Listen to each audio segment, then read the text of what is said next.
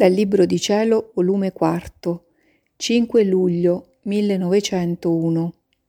Gesù è il principio, il mezzo e il fine di tutti i desideri.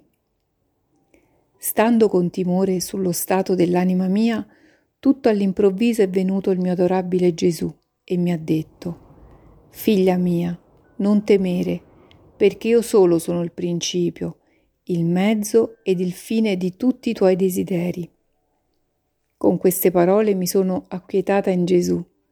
Sia tutto per la gloria di Dio e benedetto il suo santo nome.